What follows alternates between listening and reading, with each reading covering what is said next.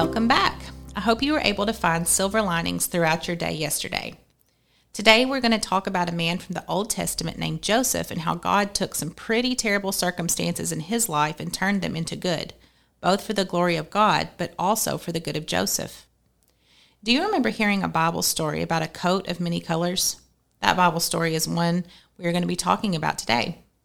If your family wants to sit down and read that story from the Bible sometime, you can find it in Genesis chapter thirty-seven and chapters thirty-nine through forty-six.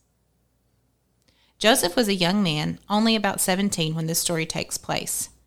Joseph had ten older brothers, and they hated him. They hated him because he was their father's favorite son, and also because Joseph told them about some dreams he had where they would bow down to him, and this did not sit well with his older brothers. One day they decided that they had had enough of their younger brother, so when he came out into the fields where they were tending their flock, they decided to throw Joseph into a pit and leave him to die. However, the brothers then decided it would be better if they gained something from Joseph's disappearance, so when some merchants came by, they sold him to the merchants. The merchants took Joseph to Egypt and sold him to a man named Potiphar. Joseph was Potiphar's servant for a while, but then he was falsely accused and thrown into prison. So just to recap, Joseph went from being his father's favorite son, who received special attention and special gifts, to being left for dead in a pit by his own brothers, sold into slavery by his own brothers, and then sold again to be a servant in an Egyptian man's house where he would be falsely accused and thrown into prison.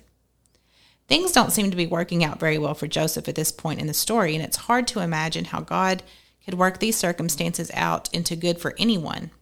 But do you remember the verse we talked about yesterday, Romans eight twenty-eight? And we know that in all things God works for the good of those who love him, who have been called according to his purpose.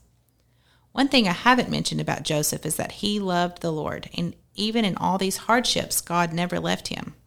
Even in slavery, God helped Joseph prosper, and everyone around him took notice. In prison, God was with Joseph, and once again, those around him took notice.